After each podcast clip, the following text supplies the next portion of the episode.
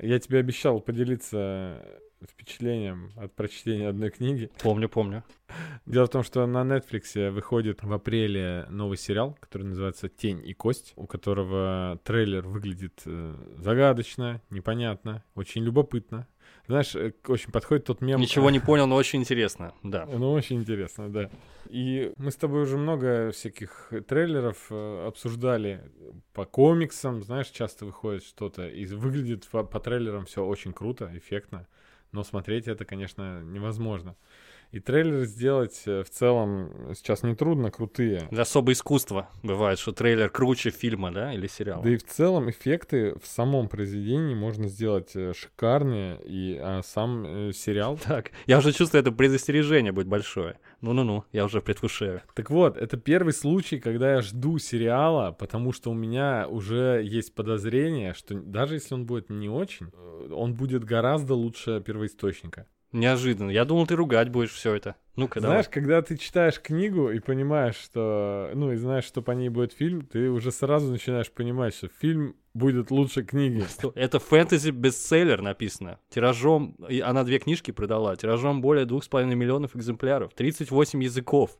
Это ого-го достижение, но самое смешное, что я прочел в Википедии об этой вселенной, что она называется Гриша Верс.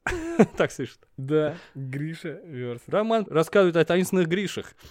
я думаю... Ну, это Гриши. Нет, это Гриша. Я хочу, чтобы это были Гриши, господи. Чтобы Гриши всей нашей страны необъятной радовались. Так, расскажи. Так вот, писательница э, в 2012, кажется, году, выпустив эту книгу, она практически там успех Стефани Майер повторила. Э, я думаю, что если бы уже тогда кто-то снимал по ее книжкам э, кино или сериал, э, успех бы ее книгам это еще больше принесло, но и так, и без того стал бестселлером. Это был ее первый роман, естественно, написанный в жанре Young Adult. Ну, это не жанр, мы будем э, честны, просто это подростковая литература. У нас Young Adult как такового нет. Может быть, сейчас вырисовывается в литературе, но все, что мы читали о подростках когда-то, да, детские детективы или какие-то там фантастические повести. Да, мы с тобой обсуждали, что это был Young Adult или нет можно было бы называть Young Adult, но в целом э, Young Adult сейчас не гарантирует, что это какой, какая-то некачественная литература. Я вот э, очень много в так подобном жанре читал хороших вещей. А в данном случае я наткнул... Ну, меня жестоко обманули, давай так скажем. Так, что тебе обещали, во-первых? Э, вот, скажем так, увидев количество проданных книг и то, что она написала сразу же следом еще две книги и завершила трилогию, а потом начала писать в этой вселенной еще произведения про других персонажей, это натолкнуло меня на мысль, что что-то обширное, что-то интересное. Я же люблю вселенные, да, со своими правилами. Это очень круто. Uh-huh. И не может же такое количество, такая публика ошибаться. Да могут. Гриши, господи. Стивен Кинг новый ее роман назвал «Гарри Поттер для взрослых». Подождите, то Гарри Поттер и так для взрослых. Или нет? Да, но здесь как бы э, персонажи, а, а точнее персонажки ее книг, они очень-очень любят мужчин. Очень хотят мужчин. Что? Подождите, что? И сама писательница, скорее всего, очень любит мужчин. И если ты читаешь Young Adult, где девушка, центральный персонаж, ты, скорее всего, э, будешь, если появляется какой-то новый персонаж, который заходит в помещение, ты, скорее всего, сразу же узнаешь о том, насколько он красив, как, он, как он слож, сложен, как он, какой он складный, какого цвета у него глаза, и с каким взглядом он зашел, и чем были преисполнены его движения. Андрей, скажи честно, ты сам захотел мужчин после прочтения? Есть в душе? Нет, э, абсолютно иронически на протяжении всех трех книг я пересказывал своей жене. Э, Мне так нравится, что ты, ты прям понял, что эта книжка не очень первая, но ты прочел всю трилогию. Давай расскажу, почему я прочел всю трилогию. А, после того, как она после трилогии начала расширять вселенную и написала новый роман, там уже две книги, кажется, про других людей в этой вселенной, о том, что было дальше и так далее, расширял как-то границы этого мира.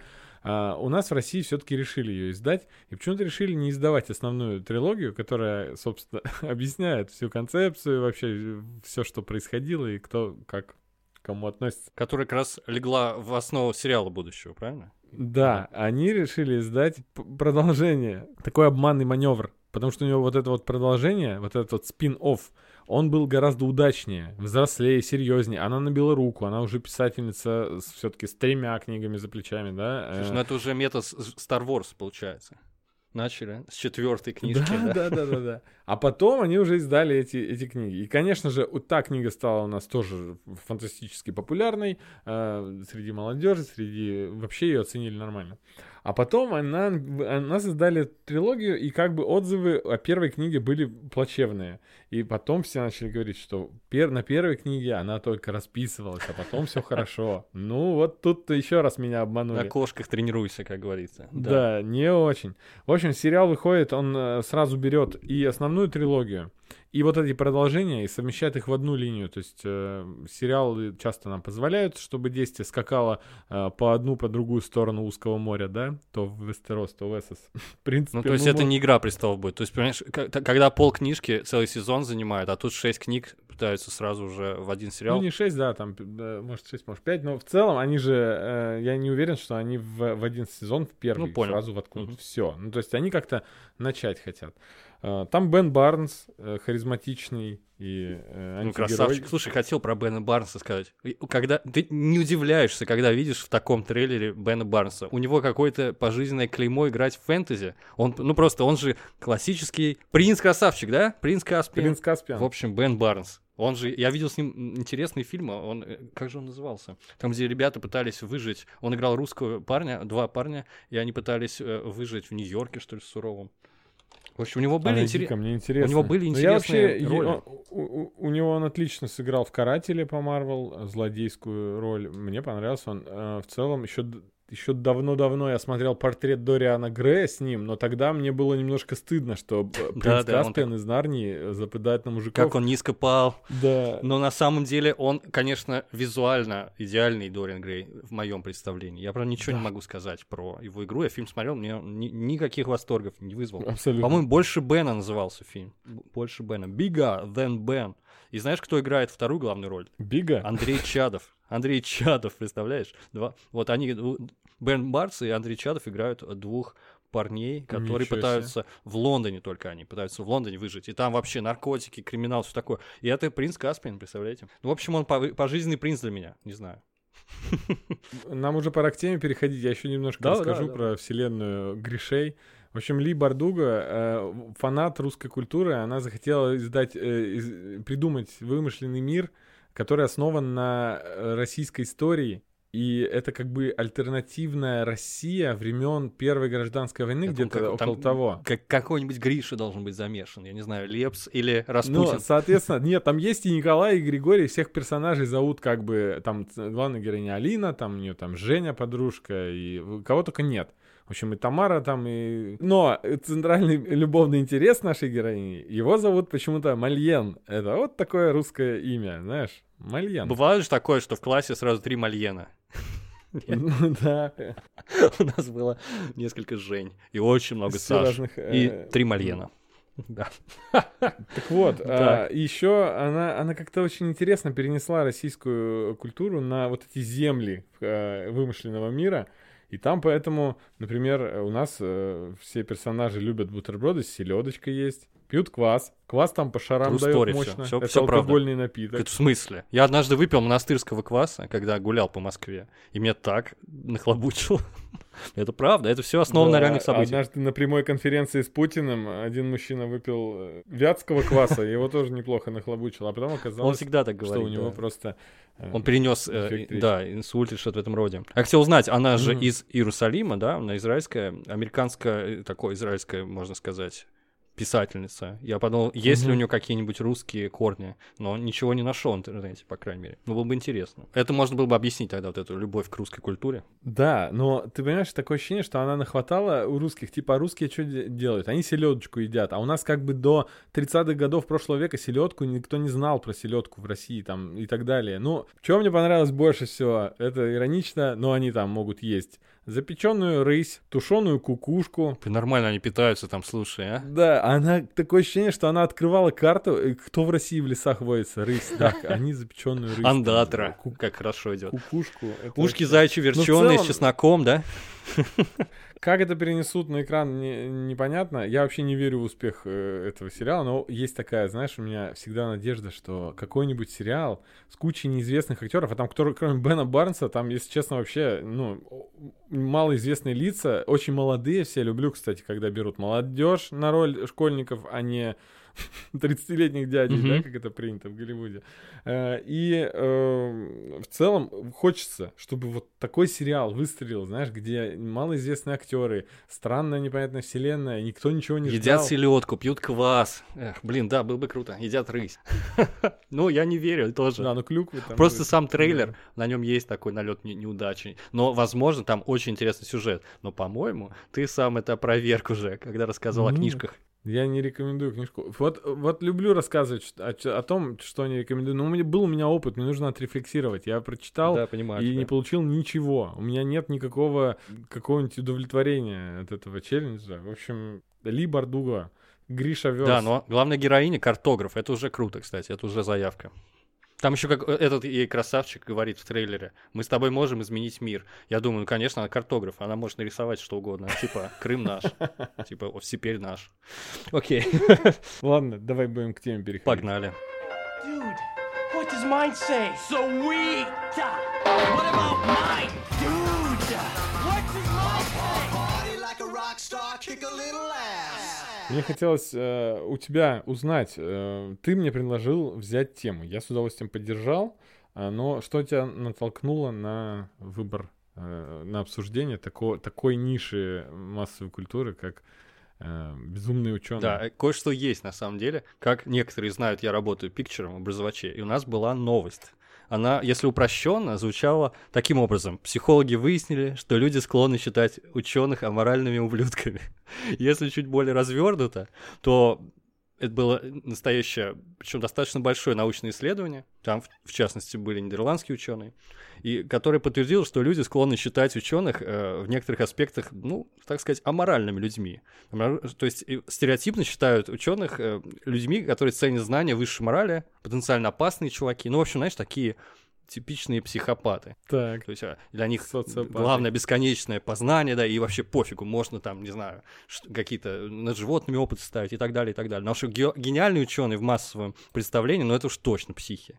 Причем, знаешь, подливают масло, масло в огонь. Такие, если напишешь там безумный ученый в Гугле, найдешь кучу всяких заголовков адских. Например, вот мне очень нравится новость 2014 года. Заголовок такой: США взрывали мертвых свиней и смотрели им в глаза.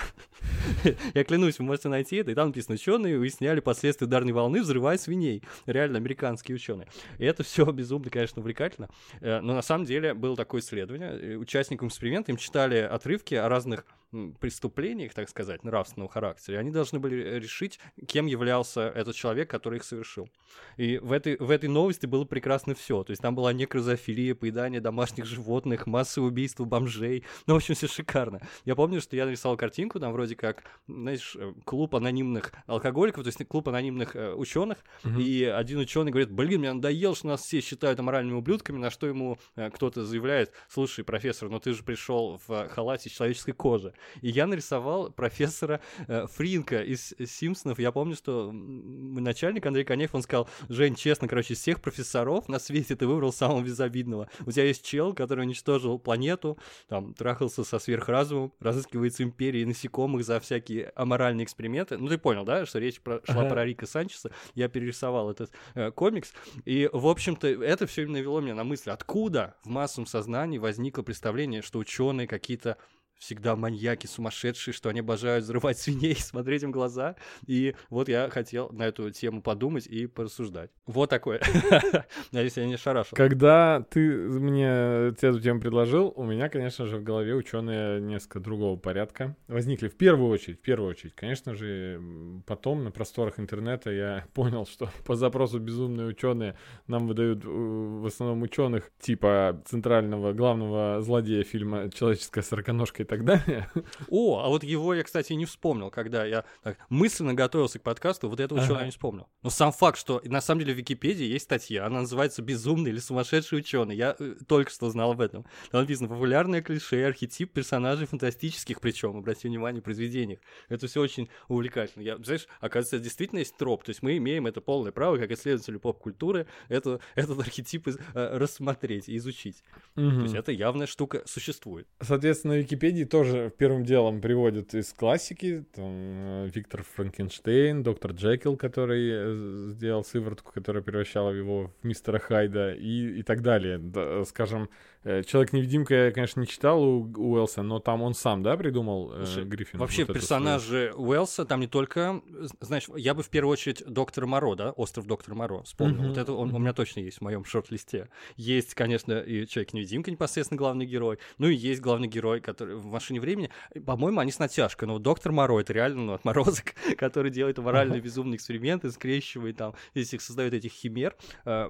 Вот ты сказал Виктор Франкенштейн, и вот честное слово, с этого все начинается. Мне кажется, с этого начинается шествие вот этой идеи в массовом сознании о том, что ученые готовы на все ради науки, потому что действительно это к- книжка 1818 года, да, Франкенштейн современный Прометей, который Мэри Шелли написали. Мне кажется, вот точка, с которой все началось. Я на самом деле пытался э, анализировать, как и думать, и все предыдущие опыты, где люди ради науки делали какие-то странные вещи, они не очень, на самом деле, тянут на, на эту. То есть там Дедалы кто-то, да, вспоминаю, в той же Википедии написано, Легенда о Фаусте. Это все, да, но это все немножечко не то. Но вот Виктор Франкенштейн, человек, сшивший, сделавший монстра из частей трупов и оживил его, вот, и потом все кончается очень, э, как всегда, в общем, да, толпа разъяренная с факелами и вилами, Э, это, мне кажется, вот отправная точка вот этого архетипа. Абсолютно уверен в этом. Прекрасно Франкенштейна сыграл Джеймс Мэковой в фильме. В не самом лучшем фильме про Франкенштейна, но взгляд неплохой такой. На... Ну, Мэковой везде прекрасен, поэтому что уж. Кого хорош. А ты посмотрел спектакль, я хочу знать, вот очень важно. Фильм не топовый, но эм, э, из-за Маковоя можно посмотреть. А вот спектакль я не смотрел с Кэмбербэтчем и не с Джонни Ли И с Миллером. Да. Есть, есть, надо пояснить, а, во многих городах, особенно где есть синема-парки, есть такая программа, что ли, это называется, э, театр HD. В общем, в кино показывают спектакли. Там чуть дороже, чем обычные фильмы, и это... В «Империи грез» тоже есть такая... Да, да, э, круто. В общем, э, там хороший спектакль, честное слово, отборный. И вот это один из, из- из моих ярчайших вообще э, впечатлений от спектакля, просмотренного в записи, потому что, конечно, живьем совершенно другое. Есть две версии этого спектакля, Франкенштейн Миллер и Франкенштейн Камбербэтч. И там, по-моему, называется по фамилии того, кто играет монстра, да? Или нет? Надо уточнить. Не, я не, я не Там знаю, не есть два- две версии одного и того же спектакля, и эти два актера, которые оба сыграли Шерлоков, они, в общем, меняются ролями. Один играет либо Франкенштейна, либо монстра, и наоборот. И та, та версия, где эм, Бенедикт Камбербэтч играет чудовище Франкенштейна, это что-то великолепное абсолютно, потому что я никогда не видел, чтобы актер настолько выкладывался, настолько выворачивался просто наизнанку. Я думаю, если он каждый спектакль так играет, он долго не протянет, потому что так нельзя. Это какое-то безумие. И после этого я понял, что Камбербэтч абсолютно гениальный актер, один из величайших актеров нашего времени. Я вот прям отвечаю, что называется, за свои слова. Он прям бе- безумно хорош. И я его очень сильно уважаю как актера. Хорошо, что ты вспомнил. Вот, и вот я не знаю, вот именно настолько там монстр на себя перетягивает одеяло, что э, роль Виктора не так уж важна. Но, понимаешь, это зернышко, с которого все произросло, мне кажется, с которого все началось. Все так. Но я хотел э, закончить фразу. Мне в первую очередь в голову пришли не совершенно не такие безумные ученые, которые идут на какие-то жестокости и преступления против общественности, э, преследуя лишь успех эксперимента. Э, ты знаешь, э, в литературе очень много было, ну, в свое время, когда еще в подростковом возрасте зачитывался Стругацкими и Булычевым, которого перечитал там э, всего. Было таких добрых ученых, знаешь, которые э, они скорее как э, имбовая сила, которые помогут э, точно, потому что у них есть вообще какое-нибудь безумное изобретение, которое всех спасет. Я помню в цикле рассказов про город Великий Гуслер, помнишь Мгм. такой э, город Великий Гуслер? Да, уж ты не раз рассказывал, да, в предыдущих. Да, выпусках. город, э, кото- который прославлен тем, что там было рекордное количество посещений ино- инопланетянами. Ну, в целом, э, там был такой э, профессор э, по фамилии Минц, и к нему все приходили буквально за какими-то бытовыми, э, с бытовыми проблемами, э, как сейчас э, починить розетку приходят к программисту, да, ты же программист, помоги. А тогда к нему приходили буквально там прораб, у которого из эти работники из бухла не могут успевать в срок, там он им Мгм. там супер сыворотку, которая в них там таланты раскрывала, придумал, или там жена пришла и говорит, не могу больше мужа своего никуда отпускать, хочу, чтобы он всегда рядом был. Он говорит, у меня есть как тебе один способ, вот пузырек, пусть примет. Но ничего не говорит, не объясняет, в итоге он, он принимает, оказывается, что это уменьшающая сыворотка, она делает из него э, его размером с котенка, и она начинает его везде носить с собой в сумке. То есть у нее карманный муж такой. Ну, это на самом деле, да, это общее такое место в культуре. Типа, ученые, они такие сумасброды и всегда источники каких-то, да, бе- безумных, ну, не знаю, дорогая я уменьшил детей. Да, да, Они могут и создавать проблемы на ровном месте и так далее, разрушают устои всеми способами. Кстати, прикольно, ты вспомнил про Гуслера, а, а- а мне это сразу напоминает Gravity Falls, да, место, где, то есть не рекордное количество посещений инопланетянами, а просто рекордное количество аномалий. И там ведь тоже был такой персонаж. Помнишь старика э, Макгакета? Это же сумасшедший изобретатель, ученый, ну там спятил в процессе своего. То есть ну это да, это такой небольшой спойлер, но тем не менее... Извините. Я не знаю, сколько лет назад уже закончился мультсериал, но это не, не очень большой спойлер. Ты обязан сейчас голосом Магаки-то извиниться. А, блин, я не помню, как он говорил. Я Я забыл. тоже. Как-нибудь вот так, ребят. Я не знаю, не буду, не буду даже стараться. Старик Макгакет, забудьте, забудьте, это не спойлер. Я, в общем, я стал дальше отслеживать, откуда это взялось. И. мне подсказала статья в Википедии, которую я недавно, э, недавно посмотрел, и там есть фотография Николы Тесла, один из самых известных ученых вообще, ученых во всем мире, один из- вообще самый известный ученый по версии всех американцев, как будто он все на свете придумал. Ну, ты знаешь, что он в американской культуре занимает какое-то важное особое место. Да, появление Теслы в поп-культуре вообще, это можно отдельный выпуск записывать. Абсолютно, С- не, точно. то, не просто с обсуждениями, а с рекомендациями. То есть, а, если э, вы играете в какую-то игру, которая исторически накладывается примерно на тот период, где Тесла был, будьте уверены, там будет персонаж Теслы, который даст главному герою какую-нибудь электропушку. Так да, что, он, он да. действительно И в крутой кино, был чувак. Что говорить? Он вообще, что он, что он сделал для научно-технического прогресса, сложно представить. Конечно, он был в первую очередь изобретатель, мне кажется. Все эти генераторы, двигатели, лампы, радиоприемники и так далее. Вот. И там написано, сенсационный характер изобретений и эксцентричность Николы Тесла, это я цитирую, повлияли на становление образа безумных ученых. И я понял, что действительно и, и Тесла очень был странный чувак. И он своим образом даже создавал амплуа всех ученых. Я нашел статью, там рассказывались про странные привычки, мании его и так далее. И это, наверное, один из самых странных людей вообще на свете.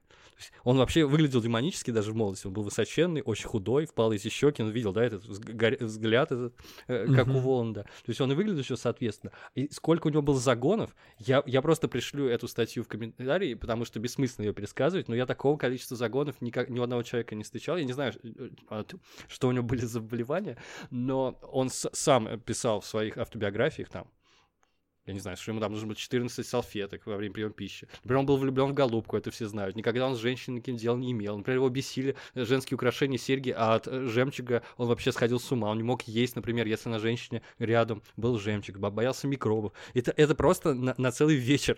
Я могу перечислять его странности, ска- как он спал, как он разговаривал и так далее. Это, это было абсолютно все странно и бе- безумно. Я думаю, что такой человек, который еще в купе с гениальностью, да, который там очень сильно подтолкнул технический прогресс и много всего он изобретал, причем вещи-то странные, да, электричество, магнетизм, это сложно понять, это на грани с магией, да, для человека 19 века, можно сказать. А, Я думаю, это, вот, вот это подкинуло дровишек, да, в эту топку, и, и в этом горниле, в общем, отлился образ безумного ученого, что он там делает, как в фильме «Престиж», что он там делает, ужас. Даже представить страшно. Получается, в, в моем представлении, это, э, этот образ сумасшедшего ученого базируется на трех китах. Значит, первое это Виктор Франкенштейн. Все, с чего началась литературная традиция, но мы это обсудили уже, да, и потом там Герберт Мгм, Уэллс подхватил и так далее. Есть, кстати, э, на Википедии, опять же, список, но он прям спорный, на мой взгляд, книжек, где это проявляется. Там не только Герберт Уэллс, там даже есть э, персонаж э, Гарин, да, из гиперболоида, инженер Гарин и так далее. Там много, Да, много да, всяких да. рядом, но они спорные, на мой взгляд. Там, не знаю, профессор Преображенский. Я с братом чуть-чуть обсудил, он говорит, да профессор Преображенский самый нормальный вообще профессор из всех. Ну, спорно, конечно, да, там яичники обезьяны пересадить женщине, это, конечно, интересный опыт э, и прочее. Или превратить собаку в человека. Э, ну вот, значит, первый столб — это Винкер Франкенштейн. Потом я считаю, что Тесла красава вообще, абсолютный псих. Просто давайте посмотрим в правильные глаза, абсолютный псих. И третье, как ты думаешь, кто это? Я думаю, что это Альберт Эйнштейн, который подарил свою, можно сказать, внешность и эксцентричность самому главному и самому клевому сумасшедшему профессору в поп-культуре, это доку Эмиту Брауну. Да, вот скажи, э, вот про Эйнштейна. Э, он стал каким-то таким э, ученым, который оброс э, наибольшим количеством теорий заговора и мифов. Ну да, легенд, просто разных ис- историй. И каждую байку нужно проверять, на самом деле. Недавно у него было, у него 14 марта день рождения, в день числа Пи. И, кстати, еще в этот день скончался Стивен Хокинг. То есть это вообще ва- важный день для всех Мгм. лю- любителей науки. И я как раз э, делал пост про Эйнштейна, и там интересные факты подбирал. Какие там 10 фактов я пытался отобрать, совершенно там скобрезные факты о том, что он сначала изменял своей э, жене с кузиной, потом женился на кузине, ей стал изменять там с пятью-шестью девушками другими. Я эти убрал, остался, остались голые факты, которые можно было проверить. И они все очень странные. То есть он вообще странный был человек. Например, он никогда не чистил зубы и начал чистить зубы только потому, что его жена заставила.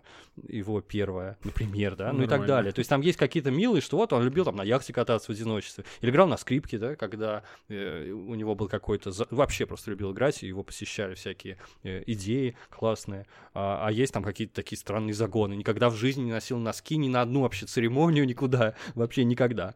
И почему, черт его знает. И, и много, на самом деле, таких историй. Он не разговаривал очень долго, знаешь, да, об этом?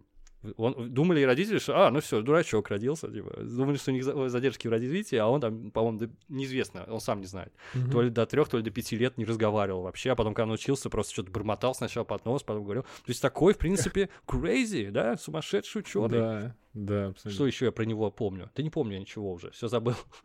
А, Да, ну я как будто бы с детства знаю, э, вот еще Эйнштейн я только узнал, и уже я первые факты, которые, ну знаешь, в нашем детстве мы не черпали, в интернете не проверяли ничего, и все из уст в уста переходило, и уже в детском фольклоре был, говорилось, что это вот единственный человек, который там во времени путешествовал и так далее, вот это вот. И вот все это было связано всегда с Эйнштейном. А, ну, моя любимая фотография, то есть вообще у меня образ Эйнштейна с детства, это мужик с клокоченными седыми волосами, с высунутым языком. Я думаю, о, ну точно псих, да? Сумасшедший ученый, Мгм. вот он так должен выглядеть. То есть он нам подарил визуальный образ этот. И он, именно этот образ, мне кажется, всплывает у всех, когда говорят сумасшедший ученый или безумный ученый. Кстати, опять же, зайдите в статью в Википедии, там есть картинка смешная, и там написано типичное изображение безумного ученого. Это просто, я не знаю, как она в Википедию попала. Там, значит, мужик седой, с клокоченными волосами, с каким-то безумным выражением лица, дико улыбающийся, у него очки, колба в руках, и он вот такой зловещий, расставив руки, стоит. Это очень смешно, по-моему, это реально как будто из подсознания взяли образ, и вот да, так и выглядит ученый, и это благодаря Эйнштейну я прямо уверен в этом. Ну, соответственно, Док Браун — это классный типа доктор, классный сумасшедший ученый. Он немножечко сумасшедший, да? Он да, э, приемлемой степени сумасшествия. Он не аморальный тип, он просто любит науку, любит эксперименты, и у него все время хайр дикий. Вот Да. и, это и вдвойне забавно, что он же является прообразом другого сумасшедшего ученого, то есть э, с, которым, с которого все получилось. Рик Санчес — это Док Браун. Все знают, я думаю, все фанаты Рика Морти.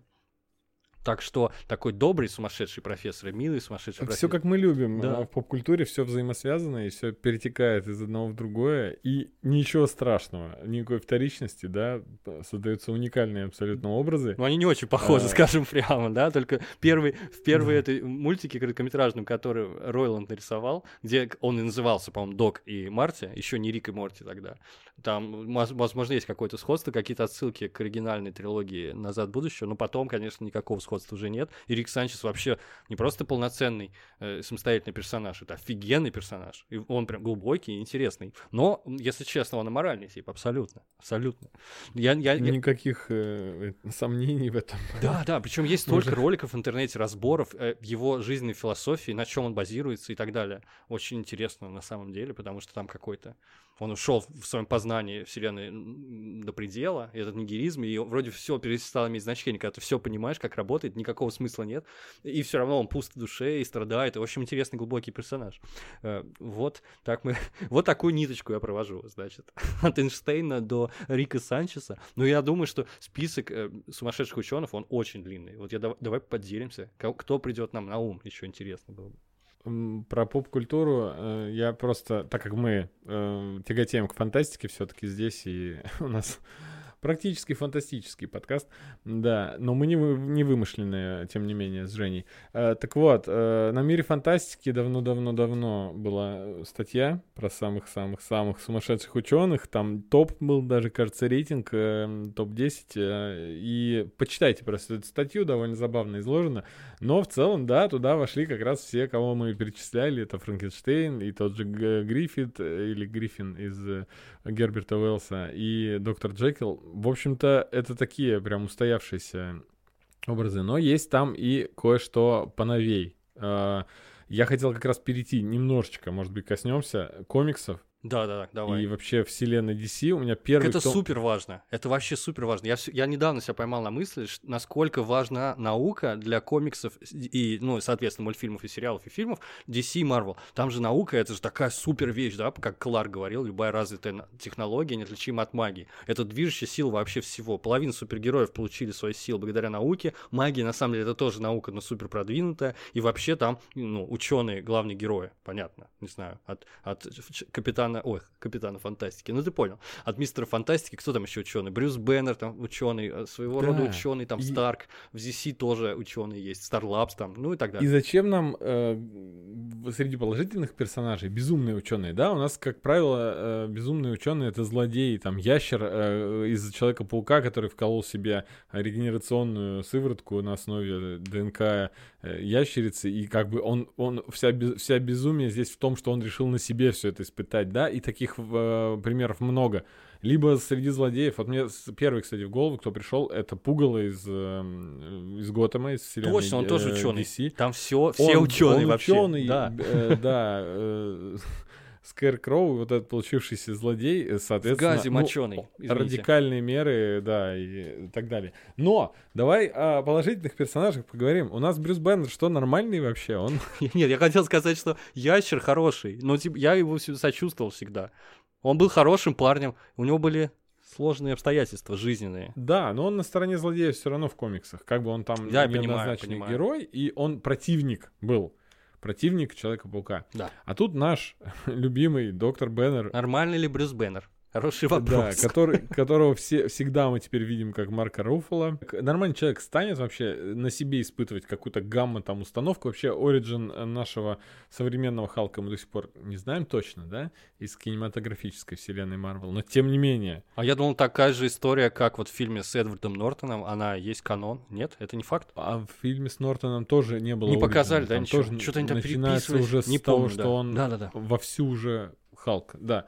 А, так вот, э, и эти отголоски мы видим до сих пор. То есть э, ты же видишь, с каким там безумием в глазах они со Старком что-то делают, там э, что-то начинают придумывать, какие-то свои вот эти вот, э, проводить опыты, эксперименты, и они видят вокруг ничего. Настолько они увлечены своей э, работой. То есть в целом Брюс Беннер-то у нас тот еще безумный. Да, но, но он вот именно его ничто не останавливает в этой жажде, жажде познания. Соответственно, ему же, э, если реально все процедуры проходить, как в реальном мире, представляешь, как сначала нужно тестировать там на, на таких штучках, там, на клетках, там, на эмбрионах, потом на животных маленьких, потом на крупных животных, потом искать добровольцев на людях и так далее. А он сразу все минует, все на себе бабахнул. Ну, вообще, что он так делает? Это правда, это просто их неостановимая тяга к знаниям, как минимум.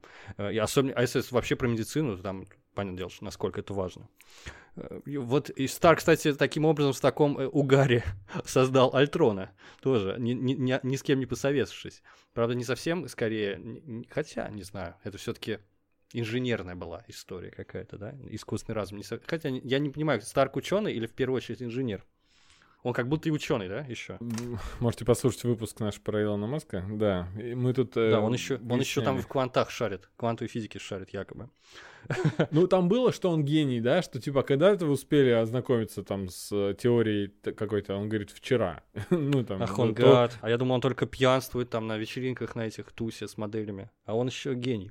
Да, Да, он ещё- представляешь, он книжку читал вчера, то есть он, он там управляет корпорацией, Когда? Может, он аудиокнигу и слушал? он сидел и вчера и читал, блин, учебник целый. Ну, не знаю, вряд ли можно по- э, хорошенько изучить, если ты будешь по верхам пройдешь. Он по диагонали читал, гад, потратил много времени. Ну, что-то там не ладно. Кстати, да, я ладно. по поводу фотографической памяти и так далее сразу же вспомнил Шелдона Купера. Он, правда, не сумасшедший ученый, а просто странный ученый. Но я понял, что его наделили огромным количеством странных качеств, э, которые почерпнули у Николы Теслы. Реально. Вот, например, Никола Тесла, он все делил там на какие-то тройки, там, три повторяющихся действия и так далее. У него были все те же самые проблемы. Э, Блин, э, я всем советую прочесть эту статью про Теслу, там, где выдержки из его автобиографии, потому что это реально безумно. Он не получал удовольствия от еды, я сейчас вспомнил, пока не посчитает в уме объем съеденной еды, там, объем тарелки с супом или объем кусочка торта, который он съедает. Ну, в общем, crazy. Э, Вот, и поэтому Шелдон в этом плане тоже наследник всех этих, э, всех этих безумств. А Старк, я думаю, может быть, у него тоже была какая-то фотографическая память, он что-то в этом роде. Слушай, нет, все-таки критическое мышление у Тони Старка было вообще на уровне, он все-таки оценивал, что вокруг происходит хорошо. Безумным ученым данном он не случае я его подходит. не назову. Ну, слушай, вот есть безумные ученые в вселенной Марвел. они- Отклонено. Да, хорошо. А, Которые относятся к истории Человека-паука. Особенно в фильмах Рейми очень хорошо это видно, что Норман Осборн, который становится гоблином, что, например, профессор Осьминог, они, это, который Отто Октавиус, они оба, на мой взгляд, вообще-то не отрицательные персонажи. Опять же, я понял, что в фильмах про Человека-паука, в комиксах, как угодно, там нету просто из- в- в- среди этих злодеев, среди этих ученых, по крайней мере, нужно вспомнить мем, я и сам своего рода ученый. Там нету чистых э, по природе своих злых персонажей. Это технологии и э, эксперименты сводят их с ума.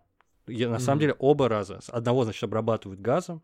э, Речь о Нормане Осборне, который сам своего рода ученый. Вот Октавиус там, э, порабощает вот эти щупальца по версии Рейми, и они начинают за него думать. Он меняется, он там супер добрый, вообще милый человек, э, семьянин, и потом становится каким-то маньяком. И это все технологии проклятые ми- мешают им. А так они милые люди, просто вот иногда они любят на себе все испытывать. Надо понимать, что в комиксных вселенных все-таки авторы стараются наделить человеческими чувствами злодеев, и как-то, во-первых, это будет интереснее, во-вторых, э, как-то будет оправдывать там э, злодейство и так далее. То есть чистого зла мы вообще редко встречаем. Да. Даже И- Танусу люди сопереживают, правильно? Ну, Да. так гораздо я сразу интереснее. вспомнил, я хотел, только что хотел сказать, что вот как в Marvel все хорошо, а DC у нас одни безумные переодетые клоуны, а потом вспомнил, что в принципе даже Мистер Фриз, вот этот вот злодей, он тоже безумный ученый, и он его тоже можно оправдать, потому что у него были, у него умерла жена, и он помешательство у него наступило из-за того, что он старался, э, из- ну, он ее заморозил, Мгм. чтобы найти лекарство для нее и так далее. То есть э, только же тоже жертва э, обстоятельств своего рода. То есть там у него есть личная трагедия и драма.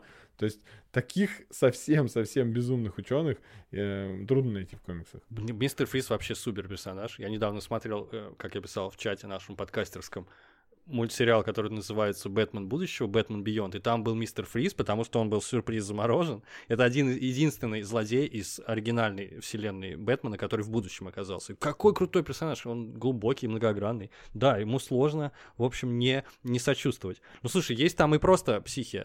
Барон Штрукер, он же барон, они все бароны там, в, в Гидре. Да. Он ведь... э, Барон ста- Земо, барон да, Штрукер. все бароны. Немцы. вот он же. Нам показали в сериале Ван Division, например, как он ставил опыты на каких-то... Ну, там сказали добровольцы, но он бы- мог бы и на пленных легко это делать. Опыты с камнем бесконечности. И вообще ни перед чем не остановим был человек. Что им двигало? Потому что он в Гидре, они же все нацисты, для них жизнь ничего не значит. Я... ни- Ничего не показали нам, если честно. Но при этом ничто человеческое им не чуждо. Там у всех дети есть. Я знаю, у Штрукера точно был ребенок, да? Он был в агентах счета, если не ошибаюсь. Вот это уже точно не помню. Был, был. И я думаю, что тут они по простому пути пошли. Никакими особо не стали, э, не, не стали их делать рефлексирующими. Тут взяли просто доктора Менгеля, условно говоря, да. И вот, короче, все, кто в Гидре, они же нацисты. Соответственно, они такие же, как доктор Менгеля. Им все равно, они просто будут любые эксперименты страшные, преступные проводить над людьми. Кстати, вот, тоже вот та- такие люди, как Йозеф Менгель, они тоже внесли свой вклад в формирование образа безумного ученого, поэтому, когда рандомных людей спрашивают, ученый может съесть бомжа, он говорит, ну, скорее да, наверное, чем нет. Скорее да. Э, мы уж раз э, с комиксами закончили, да, я хотел Не, если ты вспомнишь, ради бога, просто я думаю, что их реально много таких персонажей, и почему-то вот как будто бы гений и безумство идут рука об руку, не только э, в культуре, но и в комиксах очень часто. Потому что, говорю, это изи путь, типа, потому что это троп, ты сразу обращаешься напрямую к какому-то уже стереотипу, который у читателя уже есть. Ученый, ага, наверное, безумец, наверное, будет ради экспериментов жертвовать чем угодно. Я, кстати, сейчас начал комикс читать, кажется, он называется «Черная наука», и там прям вот с этого все начинается, что ученый абсолютно в, сво- в своем поздании настолько преисполнился, они там путешествуют между мирами, и, конечно же, начинается прям первый же разворот из того, что гибнет его жена, из его безрассудства, из его, значит, стремления э, все законы Вселенной вскрыть. Ну, ты понимаешь, всегда, что учё- безумных ученых в чем обвиняют? Потому что они играют в Бога, да? Меняют закон природы, гады такие. Да, я подумал, э, почему э, боятся безумных ученых, потому что, знаешь, как стоит бояться человека с безграничной силой, потому что он может помешаться, потому что э, большая сила — это большая ответственность, и, собственно, хороший пример фильм «Хроника», помнишь такой, где парни получили сверхсилы и, соответственно, вспомнил, поплыли, э, да, сильно подвинулись мозгами. Это очень правдоподобно, потому что человек... э, Зачем уважать кого-то, да? Если ты, у, тебя, у тебя есть безграничная сила. Но есть но. Потому что, в к, к счастью, мы живем в эпоху и можем смотреть на, что иногда власть и деньги, но в реальном мире в нашем нету суперсил, но суперсила — это деньги, как у Бэтмена. Как у Бэтмена. Да, и некоторые люди получают реальную суперсилу, и они используют ее, можно сказать, во благо и даже за, за гранью понимания обывателя, потому что они, у них какие-то горизонты очень далекие, и они инвестируют в будущее человечества. В тот же Илон Маск, кстати говоря, я не знаю, есть вот интересный дядька, инвестор, один из отцов основателей Рунета, Мильнер, вот он, он там был вообще в Силикон долине, там инвестировал во все-все-все, во все соцсети, у истоков Фейсбука даже стоял, не говоря уже про все русские компании. Вот он тоже вот занимается вот этим, понимаешь, на самом деле, и он был дружен со Стивеном Хокингом, у него там всякие разные проекты по поиску внеземной жизни, там запустить космический парус, разогнать его лазером, запустить его к другим мирам. То есть он о таких вот вещах думает. Вот реально у них есть суперсила, и они используют ее во благо. Или там финансируют ученых, да, там есть такие люди. Это вот удивительно. То есть не совсем так все однозначно Да, получается. но я вел к тому, что э, люди ассоциируют э, гениальность с великой силой, то есть сила разума. И э, нач- начи- начинает тоже подозревать, что если этот ученый может что-то изобрести, не дай бог, он еще изобретет какую-то, изобретет чушь, э, и нам всем плохо от этого станет, понимаешь, да? Да, то есть да, наделяет конечно. его отрицательными чертами. Э, тот же, ну, гиперболоид, который непонятно э, вообще, даже скорее про, лучше про адронный коллайдер, да, параллель провести. Э, люди же склонны думать, что эти изобретения ученых, они, скорее всего, на, нас это, нам худо сделают. Ну, любое изобретение можно использовать, конечно, во зло. У нас был выпуск, один из первых, причем выпусков подкаста, где мы рассказывали о конце света, и помнишь, такой был? Я вспомнил... Постапокалипсис. Я вспомнил, по- поищите, скорее всего, да. Вспомнил фильм BBC, короткий фильм такой, там было четыре, если не ошибаюсь, серии, они рассматривали четыре варианта конца света. Я, кстати, о нем уже рассказывал, и там э, наиболее вероятных. Кажется, там была эпидемия, да более похожая на реальность, там был, кажется, метеорит, еще что-то. И самое главное, там был проект, э, ой, какой-то научный эксперимент в ускорителе, какой-то тоже адронный или какой-то другой коллайдер, и там они создали ученые черную дыру, и, собственно, все начало туда засасываться. То есть такой страх всегда есть у всех, абсолютно. Чертовы ученые. Я вот не могу вспомнить точно цитату, кажется, Курт Ванигут говорил, что типа чертовы ученые, что бы они ни делали, всегда они в конечном счете сделают бомбу. Типа из всего. Вот такой взгляд был, понимаешь, в 20 веке. Э, При этом, на мой взгляд, на мой взгляд, в комиксах другую транслируют идею. Мне вот этим и нравится Марвел, в частности, и DC тоже отчасти. Потому что они показывают силу разума, что ученые самые крутые чуваки. Да, они могут создать какие-то проблемы, но они единственные, кто могут разрулить все эти проблемы. Вообще, по-моему, все комиксы — это песнь и гимн разума. Всегда ученый, всегда какой-то этот сыска Рамон во флеше все время сделает какую-нибудь приблуду, какой-нибудь девайс странный. Скажет, это квантовый ускоритель там чего-то. И ну, в виде нас... Вот, отличный пример безумного в хорошем смысле Да. ученого, такой же, как э, профессор Минц из книжек Кира Булычева, это вот Циско Рамон. Такой вот э, чувак, который, ну, точно изобретет какую-нибудь, э, какой-нибудь э, девайс. За день, за день, всегда. И сделает его, еще соберет у себя там в гараже. Знаешь, профессор э, Фар- Фарнсворт э, из Футурамы, Да, я, его многие называют, я думаю, который, он там уже не изобретал, он уже, конечно, такой, у него, он ученый, ой, он ученый точно, но из- безумный, я не знаю. он, он на грани, этого грани. был уже э, деменции, но у него постоянно уже давно-давно изобретенные какие-то девайсы, они лежали, то есть у него всегда есть там какой-нибудь супер экран, показывающий, что было бы если, Да, но самое в главное, он же развлекался тем, если не ошибаюсь, что создавал машины, э, как называется, Doomsday, да, машины судного дня он делал. Да, То есть да, каждая из них способна была уничтожить там, планету или даже вселенную. Ну просто хобби у него было такое. Да, он интересный тип, конечно. Хороший. Я, кстати, видел где-то сравнение, кто круче, профессор Фарсворт или Рик Санчес, потому что Рик Санчес изобрел, изобрел Мгм. портальную пушку, а у Фарсворта была э, паранормальная коробка Фарсворта, одна из моих любимых серий. Там тоже были параллельные вселенные, кстати говоря. парабокс. Парабокс, да. М, То есть он тоже по-своему хорош. Нюхоскоп изобрел, опять же, хорошая штука. Господи, обожаю момент, когда он сидел в тюрьме, и там ему нужно было подкрутить нюхоскоп, и он и говорит, ну у нас нет отвертки. Он такой, погодите, меня недавно как раз пырнули, достает из спины отвертку. Ой, типичная для ученых, если честно. Отвертка у них всегда с собой. Ну, если уж мы мультипликационных вспоминаем, опять я уже упоминал профессора Фринка из Симпсонов. Он, кстати, оказывается, имеет поп-культурную подоплеку, этот персонаж. Ну, то есть кажется, что тоже какой-то стереотипный, просто вот такой вот чувак с- в очках, со странной дикцией. На самом деле он полностью списан с персонажа. Был такой актер, и радио, телео, ведущий, э, и режиссер и так далее, Джерри Льюис. Э, Вот американцы знают, мы его не знаем, я узнал его недавно.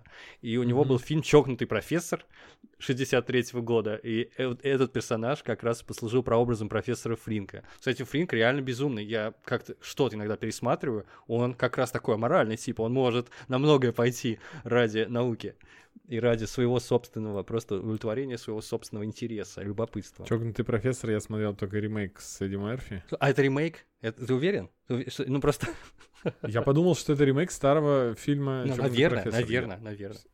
Хотя, слушай, может быть, я всегда думал так, потому что есть два фильма с таким названием, и один из 60-х, то есть...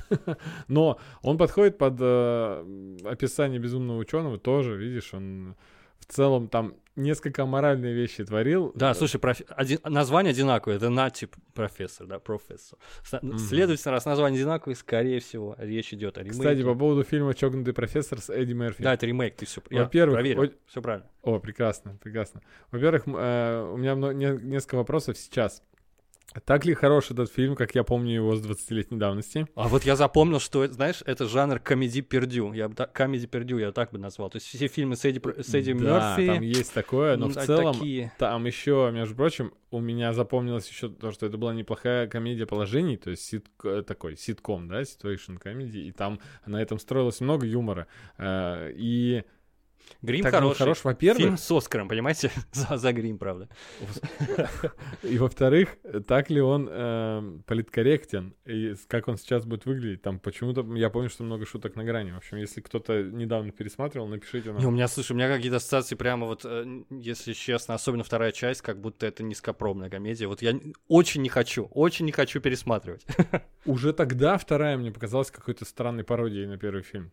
А он там чокнутый, потому что я вообще не помню чокнутости. Он гениальный, окей, и так далее. Но вроде добрый, умный и толстый. Не знаю, Смотри, как в чем там чокнутость. По-разному помним и плохо. Ну ладно, забудем. Не, вообще это. не помню. Кстати, фильм 96 года. Я смотрел, конечно, в несознанке полнейший.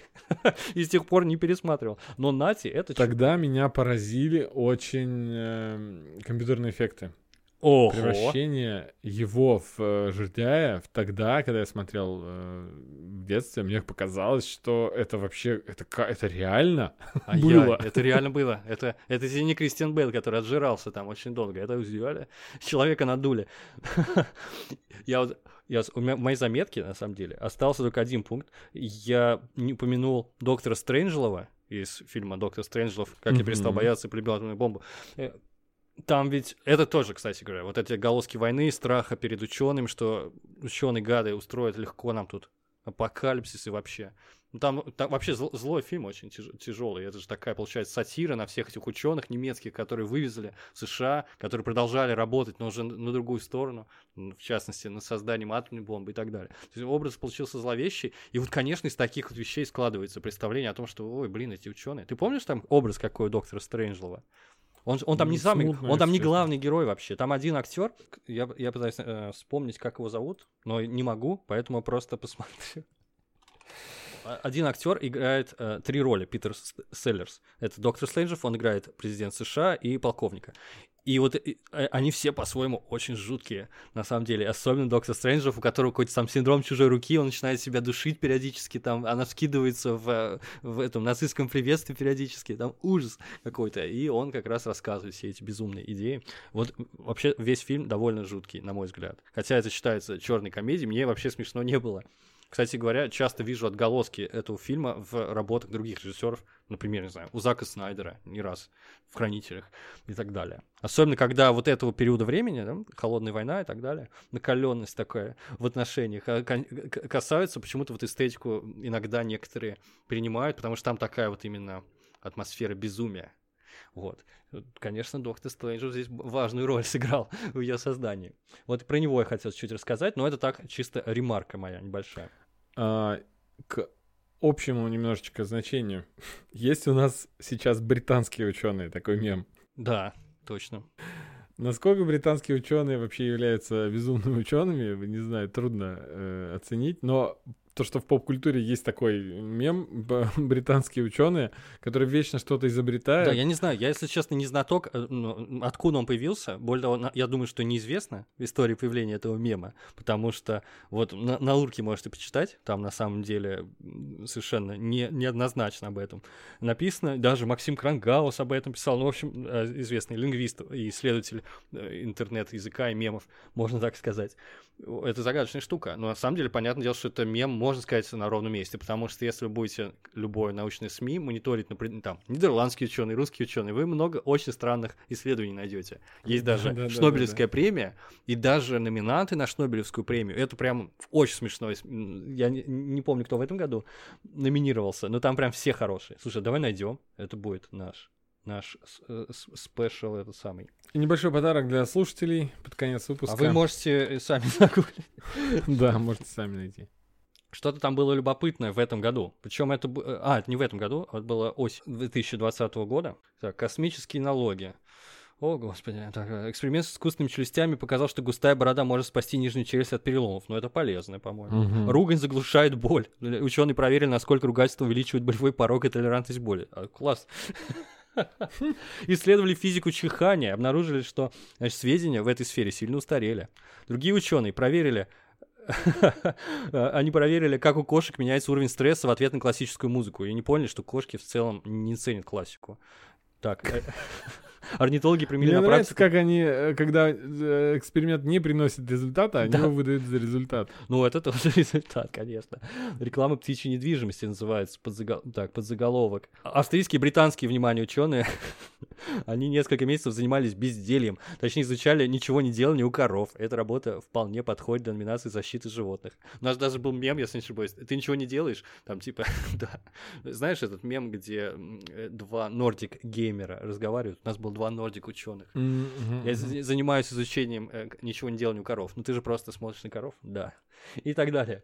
Очень смешно. Фальшивый рога для спасения. Болото с отоплением. Ученые нагревали в течение 4 лет 8 гектаров болота с помощью систем отопления очень сложных. Но это вообще важно, на самом деле, исследование. Но звучит круто. Болото с отоплением. В общем, да. И это э, целая премия, понимаете? Ну, на самом деле, тут серьезное исследование, просто у них, возможно, э, забавная формулировка иногда. Так что вот, например, я, э, кажется, за экс- эксперимент, эксперименты с ножами из замороженных фекалий Мгм. присудили. Тут было четыре новости, за которым дали. Исследование рева аллигаторов под гелием, исследование связи бровей и нарциссизма, эксперименты с ножами из замороженных фекалий, эксперименты со стоячими волнами в дождевых червях. По-моему, это все прекрасно. Мне кажется, на такой ноте можно заканчивать все вообще, абсолютно. Не только подкаст, но и карьеру. Да, на телевидении вспомнил еще пример. Пушной в его передаче «Галилео» О, Да, его образ, конечно, отличный. полностью отображает, да, стереотипный образ безумного ученого.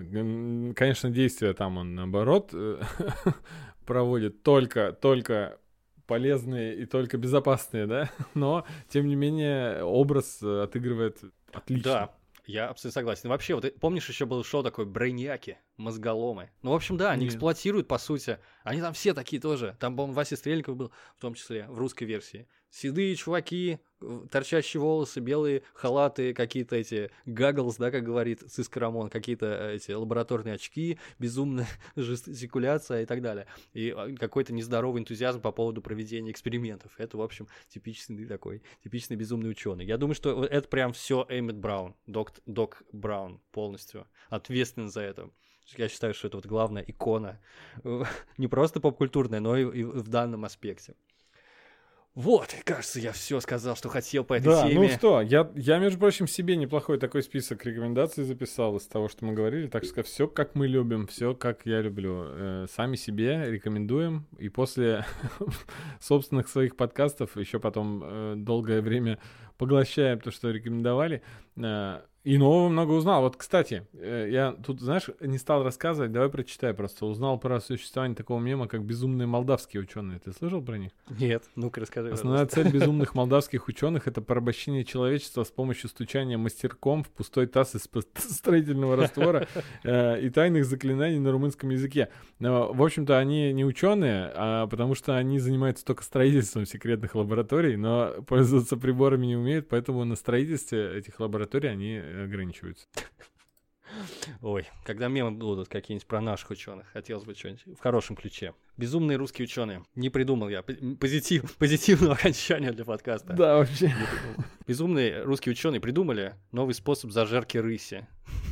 Это уже, это увидим в новом сериале. Тени кость. Это я пытался закольцевать, понимаешь? Закольцевать эту композицию. Там, э, между прочим, идет речь про безумного ученого. Ай, не буду рассказывать, все, хватит. Чего? Ничего себе! Я не знал. Вот видишь, все связано. На самом деле, если копнуть, везде будет, везде будет. На фантастических произведениях там будет безумный ученый. Ну или kind of, типа, не знаю, безумный магический профессор. Да, я вот э, хотел еще добавить. Пом- Помнишь, я вот э, рассказывал, что когда читал Аберкромби, я постоянно ловился на том, что я вижу какие-то повторения из других, э, из другой классики фэнтези, но это неплохо, потому что эти повторения были э, по-своему оригинальны. Так вот, в этих э, книгах Ли Все Бардуга повторений и заимствований очень много, и оригинальными они совершенно не кажутся. Ну, можно, как известно, одно и то же переиздавать, можно старые картинки перепащивать через... Столько информации уже все тонет просто. Можно картинку через год запостить, ее будут воспринимать как новую. Она решила, что не надергать идей, я издамся. Наверное, будет языков 38 где-то, и будет где-то по 25 миллионов, по 2,5 миллиона экземпляров продано.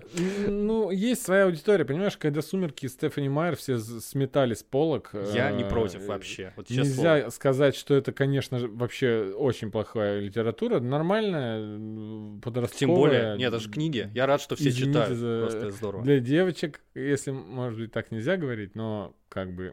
Ну, правда. Как мы тут вывод сделали с Женей недавно. Если персонаж э, мужчина, то у него будут страдания по женскому полу. Если персонаж женщина, то у него будут страдания по мужскому полу. Это в Young Adult литературе. И Идеальный момент, это когда главный герой мужчина, он не знает про существование женщин. И тогда в этой книге не будет Не, он знает, но еще не знает, что надо страдать. Про- страданий, да. Вот поэтому-то мне и понравилась «Поступ хаоса» Патрика Несса. Отличная, фантастическая книга. Просто я всем Слишком рекомендую. юн, чтобы страдать, но уже достаточно взрослый, чтобы участвовать в приключениях. Как-то так, да, получается? Да, и ждем плохой фильм с Томом Холландом. э, Обязательно. Я узнал, что Бардуга называет свою серию «Царь Панк». Офиген. Круто. Респект. Как? «Царь Панк». Честное слово. Слушай, круто. Да я говорю, там есть э, какая-то мысль, «царь», такая идейка, «царь но панк». она, она так ее реализовала ущербно, если честно. И еще у нас перевод, кажется, очень сильно хромает, потому что некоторые российские всякие, ой, русские, ну там про Русь, э, штуки, а- они адаптировали, а некоторые оставили. Ну там, скажем так, одного из персонажей зовут Дарклинг. Дарклинг Ну, вижу, да. они вижу. могли, наверное, его перевести как-нибудь, да, как Черногат какой-нибудь. Вот. В целом... э, Ой, мне нравится. а- почему ты не переводишь? Жаль, конечно. А Женю Сафину перевели как Женя Сафина. Ну нет, все нормально. Тут все хорошо. Да. А, ну что, я еще должен снова порекомендовать всем послушать наш выпуск про аудиоконтент. Удивительный, на мой взгляд, потому что а, я продолжаю поглощать аудиокниги. Недавно вспомнил, что Ведьмака Анджея Сапковского прочитал Кузнецов, Ей! российский голос Да. дубляжа, который известен тем, что он в игре Ведьмак э, Дикая охота, не знаю, как насчет первых двух частей, озвучивал Ведьмака Фанатам игры must listen просто. да, и я послушал, переслушал, несмотря на то, что я Ведьмака читал, я переслушал э, первую книгу в исполнении Кузнецова, это потрясающе круто и совершенно все другими красками играет. Дело в том, что когда я читал книгу, я думал э, по фразам Ведьмака в книге, я думал, ну это какой-то другой Ведьмак, это не тот, что в игре. Действительно, он не, он, не, он не такой ироничный местами, наоборот, более э, такой юморной. И вообще фразы какие-то... э, вообще другой был персонаж. Здесь читает Кузнецов, и я представляю себе Геральта из игры. Класс, Ну класс. вот настолько все работает. Супер. Я, кстати, тоже должен, тоже должен сказать, что я после выпуска нашего подкаста про аудиоконтент начал слушать аудиокнигу «Чертежи Брюса Партингтона Конан Дойля» в исполнении э, Главчанского. Но это голос Шерлока из сериала. и О, это действительно очень прекрасно. приятно. Кстати, забавно, они даже музыкальную тему, фантазия, так сказать, вариация на эту музыкальную тему из сериала, там другая, но очень похожая звучит. И это очень погружает, конечно, сразу же тебя в эту атмосферу. Ну, одно удовольствие слушать Головчанского, конечно, голос у него роскошный. Да. Но он там не пытается играть, он просто читает своим приятным голосом. Но это очень здорово. Я считаю, что классный опыт. Кто может скачать, э, это купить придется, то, пожалуйста, воспользуйтесь этой возможностью. Да, ну послушайте, э, прежде всего, наш подкаст Да, это бесплатно. на тему В аудиоконтента. отличие от аудиокниг некоторых. Ну все, на этом закончим. Всем спасибо и пока. Всем пока.